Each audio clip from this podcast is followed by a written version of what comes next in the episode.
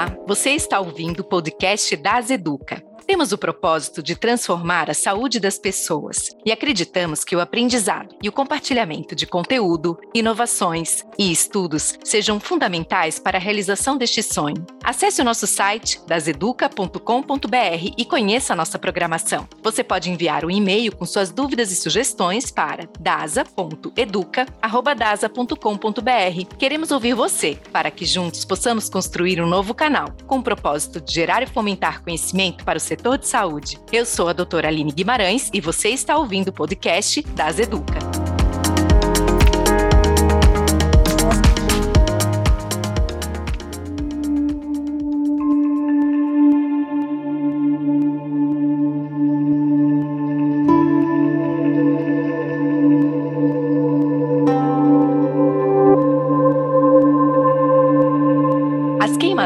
De forma geral, são lesões que acontecem quando um grande grupo de células da pele ou de outros tecidos são agudamente destruídas pelo calor, fricção, frio excessivo, descargas elétricas e contato com produtos químicos ou radiação. Elas podem ser pequenas ou grandes, leves ou profundas, sendo classificadas por esses fatores e devem ser tratadas caso a caso, de acordo com a sua gravidade. As queimaduras são um problema de saúde bastante significativo, pois provocam sequelas prementes ou de longa duração, seja física ou psicológica, podendo comprometer a fisiologia, alterando a autoimagem corporal, a autonomia e a estética dos pacientes. Para entender melhor o assunto, no podcast das Educa de hoje, vamos conversar com o Dr. Luiz Felipe Molina Vana, cirurgião plástico e doutor em cirurgia pela USP, ex-presidente da Sociedade Brasileira de Queimaduras, membro do board da International Society for Burn Injuries, da Sociedade Brasileira de Cirurgia Plástica e chefe do Serviço de Queimaduras do Hospital 9 de Julho.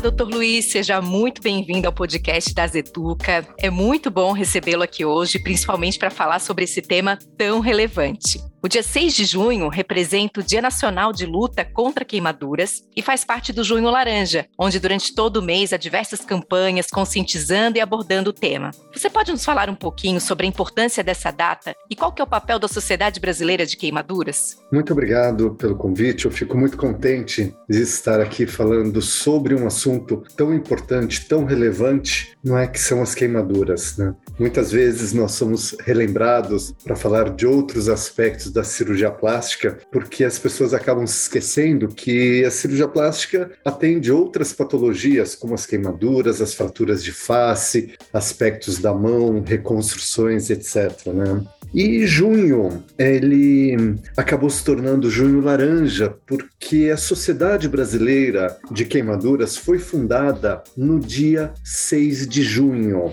de 1995, né? E por que ela foi fundada nessa época? Porque essa época é uma época muito especial, é uma época onde nós temos muitas festas, nós temos frio, e isso acaba aumentando, levando ao aumento das queimaduras então, para marcar e relembrar e chamar atenção exatamente nesse período, então foi criada a Sociedade Brasileira no dia 6 de junho de 1995 e o mês de lembrar de prevenir as queimaduras em junho, o junho laranja. A sociedade ela é uma sociedade que tem por princípio discutir e representar assuntos que envolvem as queimaduras e as vítimas acometidas por ela, e exerce uma importante função técnico-científica, ensinando, orientando, criando parâmetros, né, disseminando o conhecimento sobre as queimaduras e também participando de campanhas, orientando políticas públicas do tratamento das queimaduras. Então, o Junho Laranja ele se consolida de uma maneira muito relevante para todos nós que trabalhamos na área, como mês onde a gente deve lembrar e falar: opa, queimadura é sério, queimadura pode ser evitado, queimadura é algo que a gente tem que prestar atenção. Nossa, excelente, doutor Luiz Felipe. Nós estamos aqui só começando, né? Bom, e para o nosso ouvinte aqui entender um pouquinho mais sobre as queimaduras, eu gostaria que o doutor trouxesse para a gente quais são as principais causas de queimaduras e quais que são vistas com mais frequência também. Sabe, Aline, isso é algo que é tão simples e tão assustador ao mesmo tempo, porque a maior parte das queimaduras elas acontecem dentro de casa. A maior parte das queimaduras acontecem dentro da nossa cozinha. Então as queimaduras elas são, por isso a gente já pode dizer, né, evitáveis na sua grande maioria. As queimaduras elas são acidentes essencialmente domésticos evitáveis. E aí a gente inclui todos que a gente imagina mesmo. Então é o ferro de passar roupa, é a água fervendo, é o fogão quente, é a panela quente. Então são a maior parte deles são realmente acidentes simples, acidentes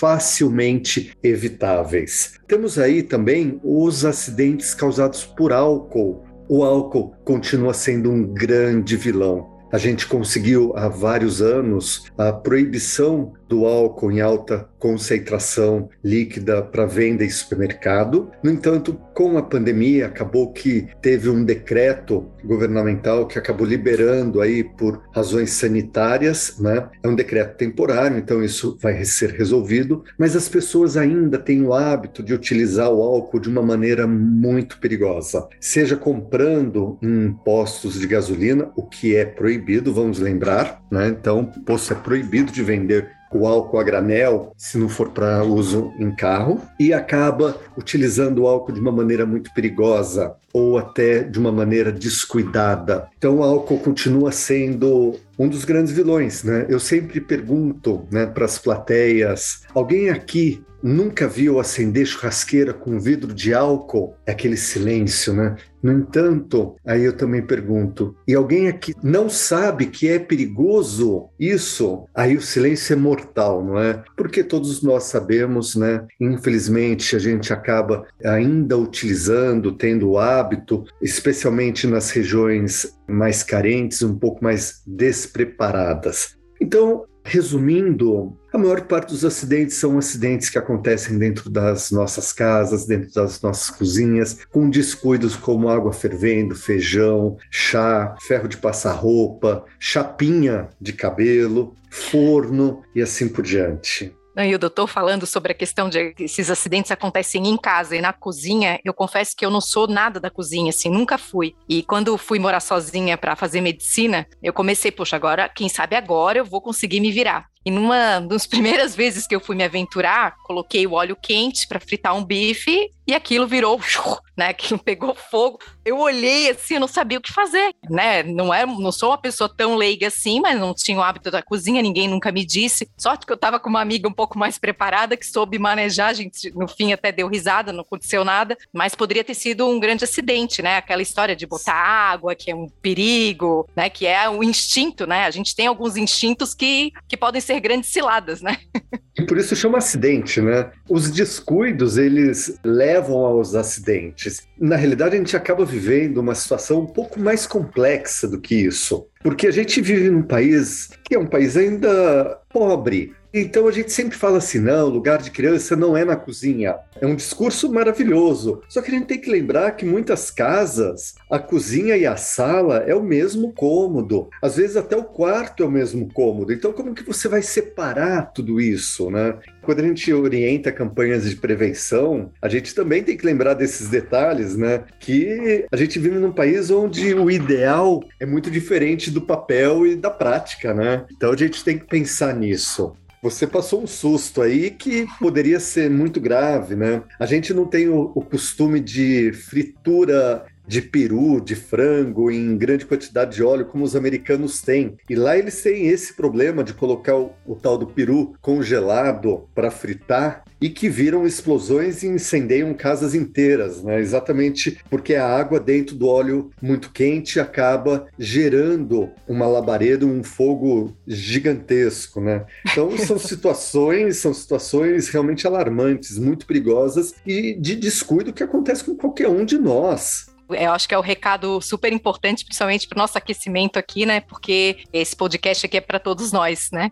E nós sabemos que as queimaduras, elas são separadas em classificações, né? Todo mundo já ouviu falar queimadura de primeiro, segundo, terceiro grau. A gente também tem diferentes graus, né? Como eu acabei de falar. Pode nos explicar quais são os tipos, quais as diferenças entre esses graus e o que é mais comum de aparecer nas emergências? Nós temos realmente vários tipos, várias classificações. A gente pode detalhar isso de várias maneiras, né? De maneira mais simples, a gente classifica primeiro a profundidade da queimadura. Então, classicamente, a gente divide em queimaduras de primeiro, segundo e terceiro grau. Primeiro grau é a queimadura que atinge a primeira camada da pele, segundo grau, a segunda camada, vamos dizer assim, que seria uma camada mais intermediária, e terceiro grau, até a camada mais profunda da pele, isso é, queima toda a pele e você vai ficar na, no tecido abaixo da pele, que é a gordura. Só para entender, então, fazendo uma analogia entre primeiro, segundo e terceiro grau. Quanto mais profunda a queimadura, mais grave. Quanto mais profunda, mais difícil o seu tratamento, mais marcas e mais sequelas elas vão levar. Eu já te adianto dizendo marcas, por quê? Porque todo mundo quando queima fala assim, ai, vai ficar marca? Vai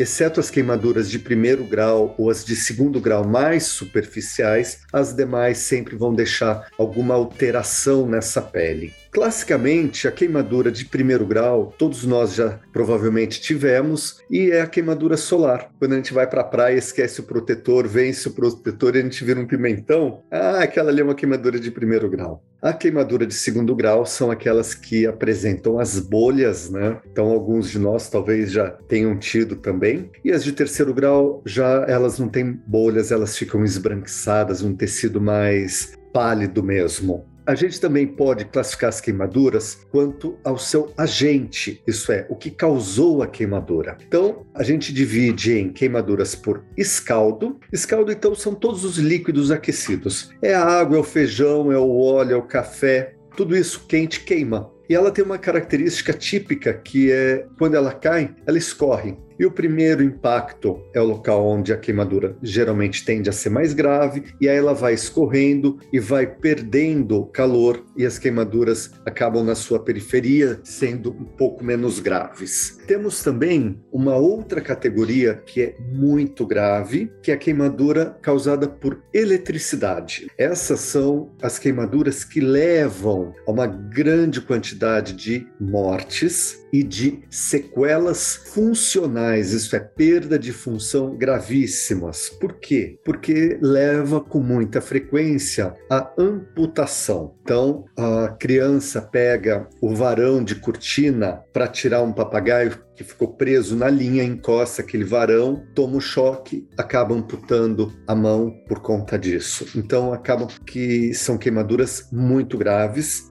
que a gente tem que ficar muito atento em casa, nas nossas casas, a gente tem que ficar atento com criança mexendo em fio, mordendo fio de abajur, de televisão, de rádio, de qualquer coisa. A criança não pode morder fio de eletricidade em casa, porque a saliva entrando nos furinhos do fio e essa saliva ela conduz muito bem a eletricidade e aí causa a queimadura da boca, o que é uma queimadura bastante grave nas crianças. Aí nós temos também as queimaduras por contato contato. Queimadura por contato, como o nome diz, encostar em alguma coisa quente. Então, a mais comum de todas talvez seja do escapamento da moto que encosta a perna no escapamento da moto. Mas a gente tem também hoje, com muita frequência, o ferro de passar roupa, o forno, porque nós temos muitos fornos que ainda não tem aquele isolamento ideal para deixar a parte externa menos quente. Então, criança encosta ali e pode queimar a mãozinha. Então, esse é um acidente bastante comum. E como eu até já comentei, tem a chapinha também que acaba queimando.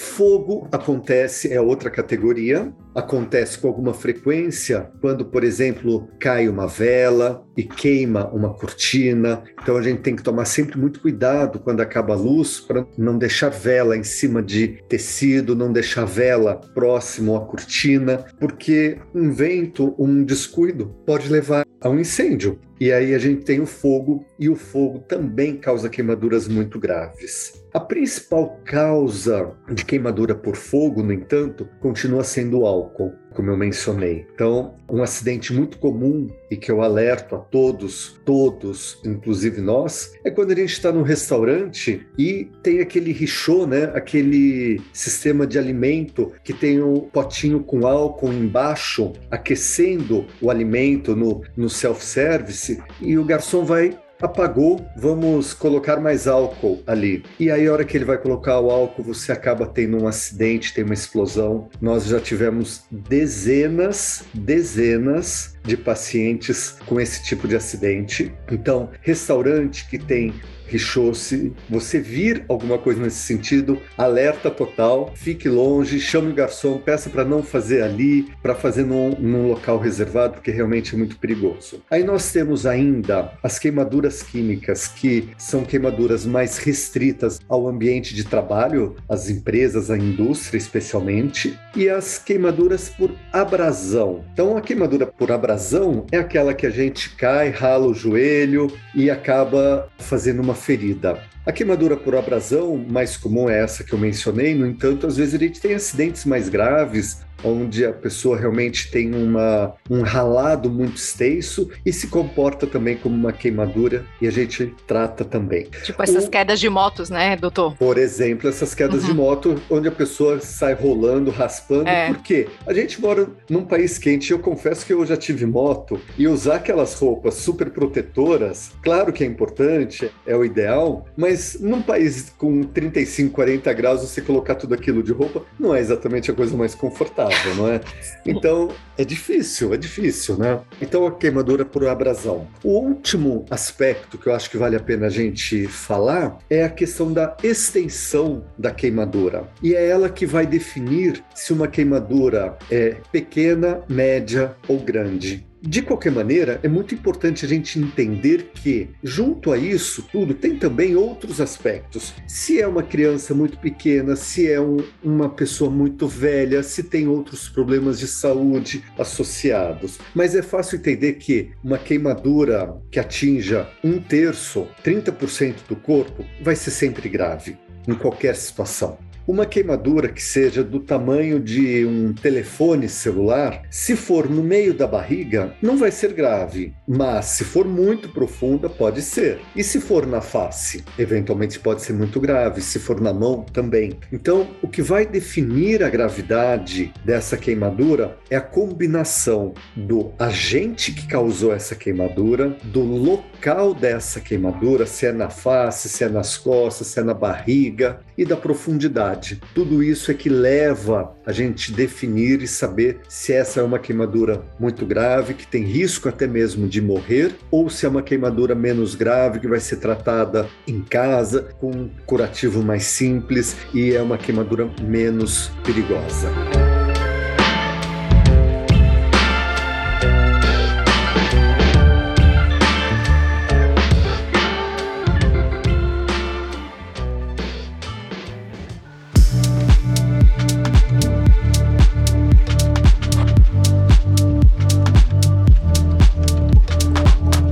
Eu acho que é interessante a gente trazer aqui como conselho né, para os nossos ouvintes, caso aconteça, né? A gente está aqui querendo conscientizar, informar para que não aconteça, mas são acidentes e acidentes acontecem. Então, caso aconteça de alguém acabar se queimando, né, que a gente esteja ali presente, quais que devem ser os primeiros passos, esses primeiros socorros e o que que a gente tem que evitar de fazer? Eu adoro essa pergunta, porque essa pergunta é fundamental. E o que a gente tem que fazer é muito fácil, é muito simples. A gente tem que pôr a área que queimou embaixo da água. Ah, mas é água quente, água morna, é água fria, é água corrente da torneira. Se foi na churrasqueira, abre o esguicho e lava, lava, lava 10 minutos com água corrente. Foi na cozinha, põe a mão imediatamente embaixo da torneira. Se o chuveiro do lado, entra num banho com temperatura ambiente. Isso é muito, muito importante. Quando a gente faz isso, a gente tem uma situação muito, muito legal, muito interessante. Porque lembra que eu falei, a gente tem a queimadura superficial, e a queimadura profunda, que é a de primeiro e a de terceiro grau. Aí a gente tem a queimadura de segundo grau. Nessa queimadura de segundo grau, a gente às vezes tem aquela situação que ela não sabe se ela vai ser mais superficial ou se ela vai ser mais profunda. Se a gente esfria a queimadura com água corrente, a gente faz com que ela queira ser uma queimadura mais superficial. E aí o tratamento é um tratamento mais simples, mais rápido, com menos marcas, com menos cicatrizes. Se a gente não faz nada, ela pode virar uma queimadura mais profunda. E aí sim é necessário cirurgias, é necessário tratamentos mais difíceis, mais trabalhosos, mais complexos e, consequentemente, com mais marcas. Então, queimou água, 10 minutos de água, temperatura ambiente e paciência. Se for em alguma região como a mão, já pega, já tira o anel, já tira o relógio. Por quê? Porque vai inchar, né? E incha mesmo e tira das duas mãos, porque é comum que enche as duas mãos. Ah, mas eu queimei só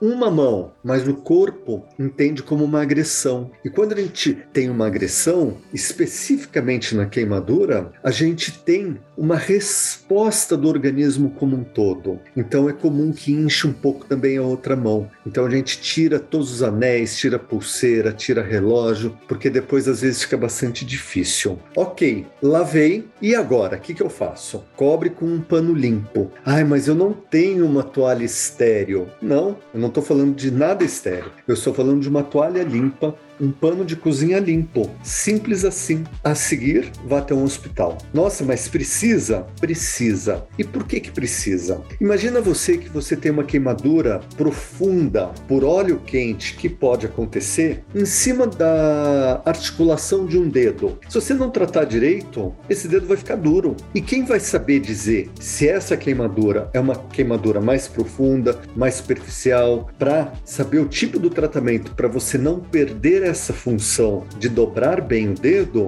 é alguém que trabalha com queimadura. Então, procure sempre um atendimento especializado. O Brasil hoje tem mais de 50 unidades de queimaduras esparramadas pelo país e todos os prontos-socorros de qualquer cidade tem algum cirurgião que tem capacidade de avaliar e de dar uma orientação e falar: isso é tranquilo, isso é uma queimadura simples, vai resolver sem grandes dificuldades. Não, isso é mais grave, vamos chamar um especialista, caso não tenha um especialista por perto.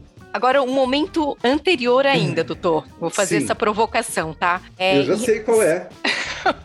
Vamos lá, então.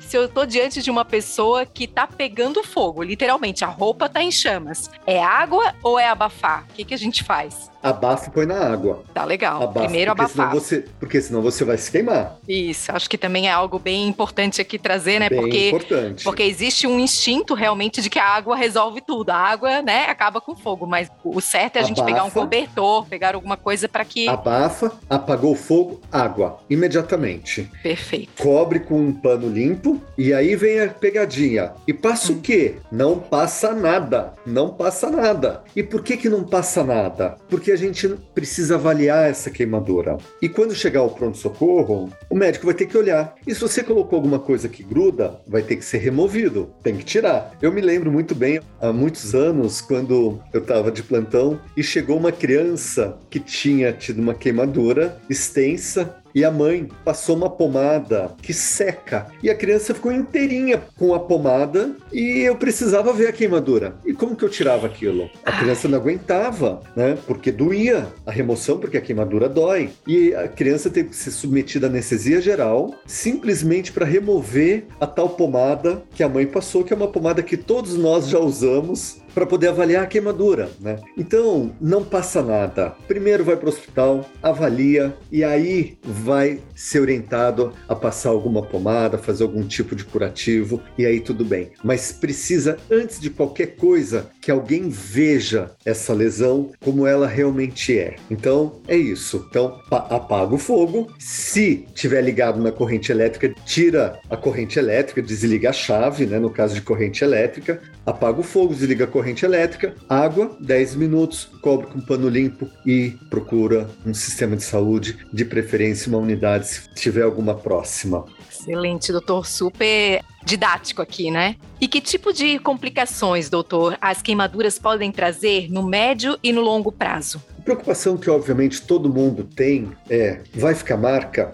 Então, infelizmente, as queimaduras mais profundas, elas tendem a deixar mais marcas especialmente se elas forem tratadas de uma maneira muito pouco especializada. As pessoas às vezes quando eu falo assim, a gente vai fazer uma cirurgia e vai fazer um enxerto de pele. Enxerto de pele, para quem não sabe, é quando a gente tira uma camada bem fininha da pele, né, bem superficial e coloca aonde você tem uma ferida profunda. E essa região de onde a gente tirou o enxerto é como se fosse uma queimadura superficial ou um ralado de joelho. Vai curar espontaneamente. E esse enxerto onde a gente colocou nessa ferida ferida mais profunda, nessa queimadura mais profunda, esse enxerto vai ser integrado. Então, às vezes as pessoas têm preconceito, nossa, vai fazer um enxerto, não é melhor deixar sarar? Não, não, não é.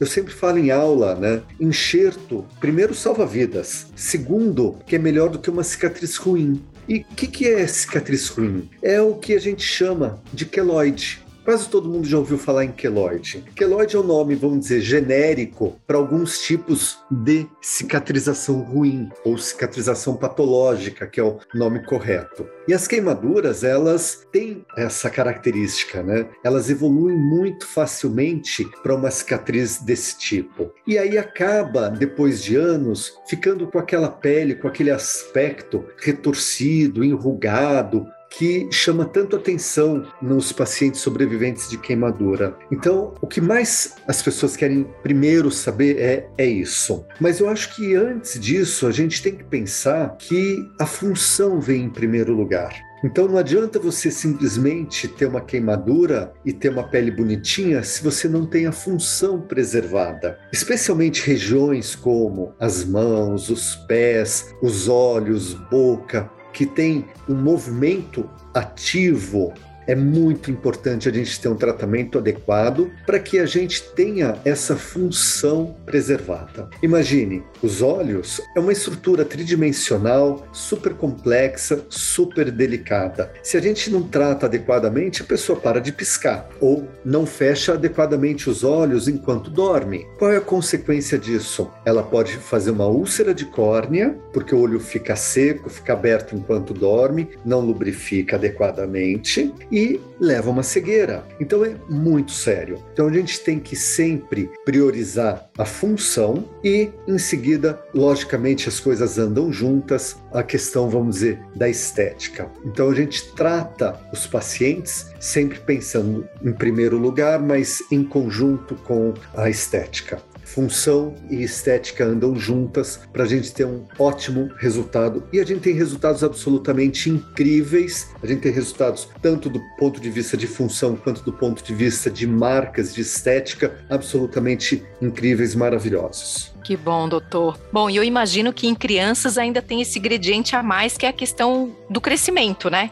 Elas Sim. vão crescendo e isso também é um fator complicador, entre aspas, assim? É um fator complicador, sim, né? especialmente nas queimaduras que são tratadas de uma maneira mais, vamos dizer, inadequada, porque o enxerto ele cresce. Então, Aham. uma criança que você faz uma cirurgia e coloca um enxerto, esse enxerto vai crescer como uma pele normal. Então, é muito tranquilo. O problema são as cicatrizes ruins que não crescem e aí levam às retrações, aos repuxados, né? E, consequentemente, uma perda de função progressiva. Então, quando a criança é queimada pequena e não tem um tratamento adequado, ela vira um paciente crônico. Isso é um paciente que você corrige aquela deformidade, passa um tempo, ela volta, você corrige outra deformidade, passa o tempo, volta e corrige até ela parar de crescer. Então, aquele paciente que chega para mim e fala assim: ah, eu queimei 30% do corpo, mas eu não precisei fazer nenhuma cirurgia. E daí você olha que ele nem mexe a mãozinha assim. Eu falo: meu Deus do céu, nem precisou fazer nenhuma cirurgia, né? Então, é um, é um preconceito né, que as pessoas têm de que cirurgia é ruim, não, cirurgia é bom. Eu sempre falo assim para os pacientes: cirurgia é bom, viu?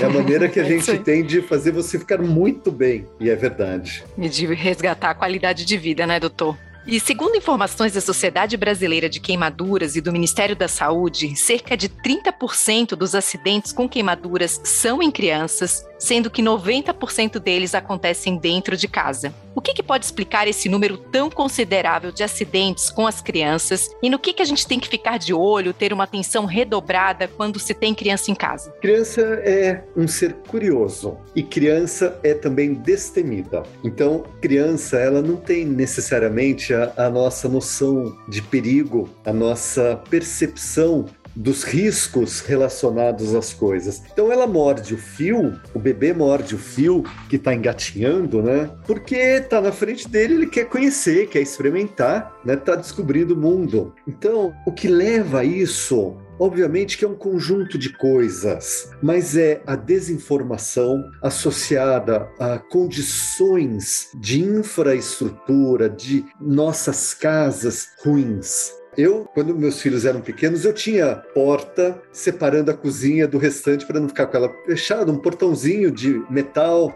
e ficava o tempo inteiro aberto, porque passava o tempo inteiro de um lado para o outro e a gente acaba deixando aberto, porque chega uma hora que se você não for muito metódico, né, você deixa aberto uma hora. Então, é isso, né? É o cuidado, é o zelo, é a informação. Infelizmente, no nosso país, a gente não tem no nosso ensino fundamental das escolas, apesar de já existir essa previsão na lei, de prevenção de acidentes como matéria do ensino fundamental para as crianças. E quando eu falo prevenção de acidentes, é porque não é só a queimadura, é tudo. A criança, ela se machuca, ela cai da piscina, ela cai da escada, ela sobe onde não deve, ela puxa o que não precisa. Então, a ideia é o ensino da prevenção do acidente como um todo. A queimadura é a segunda causa de morte por trauma nas crianças crianças no país. Então é gravíssimo. A primeira causa é acidente de carro, a segunda é queimadura. Realmente é muito relevante. Então, a gente lembrar que colocar a panela, se a gente tem um fogão grande, usar de preferência a boca de trás. Se você percebe que tem uma criança, redobra a sua atenção. Se você usa a boca da frente ou só tem uma boca, que pode acontecer, deixar o cabo sempre virado para dentro, para a criança não alcançar o cabo evitar toalhas, porque às vezes a criança puxa a toalha da mesa e aí tem uma panela com feijão que acabou de colocar. Então, a prevenção está na nossa mão. A prevenção é algo muito simples, é algo que a gente tem que educar, a gente tem que ensinar e a gente tem que respeitar. Não adianta eu falar que álcool é perigoso, ir para minha churrasqueira e falar, não, mas comigo não acontece. Eu sou exemplo e criança é esponja. O que eu faço, ela olha, ele fez, eu posso fazer. Se ele fez, está tudo bem. É meu pai, é meu tio que está fazendo. Ele vai aprender a fazer igual. Ele respeita aquela figura figura, ele respeita o adulto. Se o adulto está fazendo, é porque pode. Então a gente tem que lembrar que a gente é exemplo, a gente tem que lembrar que acidentes acontecem com todos e que a maneira de tratar queimaduras é prevenindo, porque uma vez que ela acontece, a gente vai ter marcas, a gente vai ter sequelas, a gente vai ter dor e a gente vai ter sofrimento, portanto. Então, queimadura vai deixar a sua marca, queimadura vai ser inesquecível para aquela pessoa, seja ela uma criança pequena, uma criança maior ou um adulto e a gente tem que zelar por nossas crianças. Nossas crianças são o nosso futuro. A gente tem a obrigação de orientar, de ensinar e elas, quando se tornarem adultas, se elas aprenderam corretamente, elas vão ensinar corretamente. Nossa, excelente, doutor. Super importante, super relevante. Enquanto o senhor falava, eu fui lembrando, todo mundo conhece, né, algumas histórias, né? O senhor, obviamente, por trabalhar muito diretamente com isso, mas a gente tem algum parente, algum conhecido, né, e quem acompanha acompanha, alguém que sofre com isso, realmente é algo que não afeta só a pessoa, né, mas toda a família que fica em função, né, dessa quando é uma criança, de levar a criança, muda a rotina totalmente da família inteira, né, em função disso, e são anos e anos dedicados a esse tratamento. Então, realmente a prevenção é o melhor caminho mesmo, né?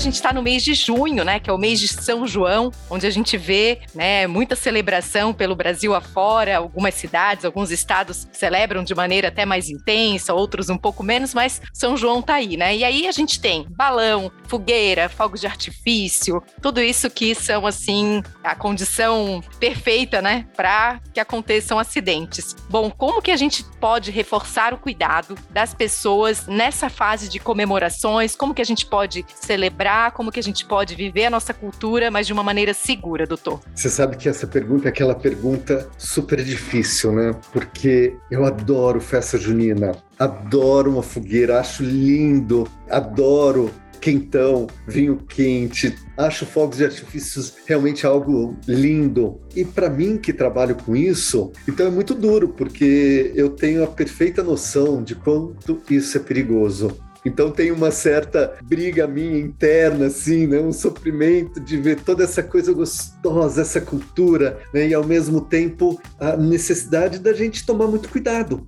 Então a gente tem que respeitar. Fogos de artifício tem que deixar para o profissional. A fogueira, ela é linda, realmente, ela é linda, mas ela tem que ficar longe. A fogueira, ela o tempo inteiro, ela aquele barulhinho explodindo, pequenos pedacinhos de madeira, às vezes arremessam, jogam jogam uma fagulha. Você tá com um casaco de nylon porque tá frio, pode pegar fogo no seu casaco. Ou pior, tem gente que salta fogueira. É uma tradição, é uma tradição, mas é extremamente perigoso. Balão é proibido, né? Balão a gente não precisa nem, nem lembrar que balão é proibido. Essas outras tradições, então, a gente tem que aproveitar olhar de longe, a gente tem que curtir a música, curtir as comidas deliciosas, as quadrilhas, as fantasias, se fantasiar, porque eu sou do interior, né? Então eu vivi muito essa coisa da festa junina que a gente ia com fantasia, tinha quadrilha, a escola tinha quadrilha. Então, viver esse outro lado mais lúdico, respeitando as coisas que são perigosas, aproveitando as barracas de pescaria, as barracas de jogar bolinha na, na boca do palhaço e assim por diante, e deixar fogos de artifício para os profissionais, deixar a fogueira um pouquinho mais longe, infelizmente deixar de pular a fogueira e com isso a gente consegue aproveitar essa festa maravilhosa nesse mês tão gostoso, sem acidentes e de maneira tranquila, sem tornar esse mês um pesadelo na nossa vida. É isso aí, que a gente possa repetir essa celebração todos os anos, né, doutor? Eu Exatamente. também sou mais de curtir a gastronomia, o pinhão, essa parte, e ver de longe aí, essa parte mais perigosa, né, doutor? Bom, um fator que eu imagino que tenha uma certa influência, principalmente em camadas sociais menos favorecidas, é a questão do botijão de gás, que está bastante caro nesse período agora que a gente está vivendo, né? Em um cenário como esse, muitas pessoas buscam alternativas para fazer suas refeições, para aquecer suas comidas, para conseguir preparar os seus alimentos, né? Alternativas em relação ao botijão de gás. Como que a gente pode evitar e prevenir uma situação dessas, mesmo ao mesmo tempo que muitas pessoas não possuem o básico para poderem cozinhar de uma forma segura, doutor? Quando eu me deparo com esse assunto, e esse assunto hoje está super em evidência, me dá uma tristeza de verdade, porque botijão de gás sempre foi um problema. Porque, assim, existem normas para usar um botijão de gás, então, o botijão de gás tem que ter um, uma mangueirinha de plástico de tanto por tanto, presa de tal maneira, em outro, num local diferente. E a nossa realidade não é essa. Então, muitos acidentes já aconteceram pelo uso inadequado do botijão de gás. Mas hoje a situação ficou pior ainda, porque hoje não tem um botijão de gás e você precisa cozinhar. E aí, qual é a alternativa? A alternativa são os combustíveis que é o produto mais barato. Então, seja gasolina, querosene, álcool, tem se usado de tudo para cozinhar. E aí é muito fácil acidentar. Então, da mesma maneira como acontece no restaurante, como eu mencionei, a espiriteira de álcool é uma bomba. Então, infelizmente, o que, que, eu posso dizer? Que tem que ser uso com extremo cuidado. Eu vou falar não use, olha que situação. Eu vou falar é. para as pessoas simplesmente não cozinhem. Então é uma situação muito delicada e por isso que eu digo, é muito triste essa pergunta para mim, porque a minha obrigação seria não faça assim. Mas como que eu vou falar isso Como que eu vou dizer não use a espiriteira com álcool? Coma alimentos crus? Coma coisas que não precisa cozinhar? Com as crianças precisando ser alimentadas, e a gente sabe a importância de um alimento cozido, a carne, infelizmente a carne cada vez mais difícil também. Então, é muito difícil eu orientar nessa hora, me dá uma tristeza muito grande. Então, o que eu posso falar? Vamos tomar cuidado. A mensagem que eu passo é: gente, pelo amor de Deus, não tem alternativa? Ok, eu compreendo. Vamos tomar cuidado máximo para que não aconteça um acidente. Vamos deixar as crianças longe o máximo possível para que elas não sejam atingidas, elas são mais distraídas, elas não tropecem, não batam e a gente não tenha um acidente aí com mais uma criança ou com um adulto. Perfeito, doutor. Bom, estamos aqui já caminhando para o final, né? Infelizmente, porque está muito interessante esse bate-papo, muito informativo. E para finalizar, eu gostaria que você deixasse aqui uma mensagem para quem está nos ouvindo e quer saber um pouco mais sobre esse tema, doutor. Junho é um mês muito importante para a gente. O tema desse junho laranja é comunidade segura, livre de queimadura. Por quê? Porque a prevenção é a melhor maneira de cuidar de uma queimadura. É simples, é fácil, é barato, é eficiente, não deixa marcas, não deixa sequelas físicas nem emocionais. Vamos cuidar das nossas crianças, vamos olhar as nossas crianças, vamos zelar por elas, vamos zelar por nós, vamos respeitar né, o que a gente já sabe que é perigoso e lembrar dos cuidados simples que a gente pode ter dentro da nossa casa para evitar um acidente. Mais uma vez agradeço a oportunidade, é maravilhoso poder estar aqui compartilhando um pouquinho do nosso conhecimento, da experiência, das informações da sociedade brasileira de queimaduras. No site da sociedade tem muita informação sobre prevenção, sobre aonde buscar tratamento. A sociedade tem um aplicativo chamado Queimei, que você pode colocar no celular e lá vai ter informação onde ir no caso de uma queimadura, que fazer. Então, o site da Sociedade Brasileira de Queimaduras é uma referência para todos esses aspectos. Visitem que é sempre útil. Muito obrigado pela oportunidade. Realmente foi um papo muito gostoso. E acho que espero que com isso a gente consiga prevenir alguma queimadura, prevenir algum acidente. Isso já me fará muito, muito feliz. Doutor, muito obrigada. Obrigada mesmo. Foi excelente esse bate-papo e parabéns aí por todo o trabalho desenvolvido, viu? Muito obrigada novamente.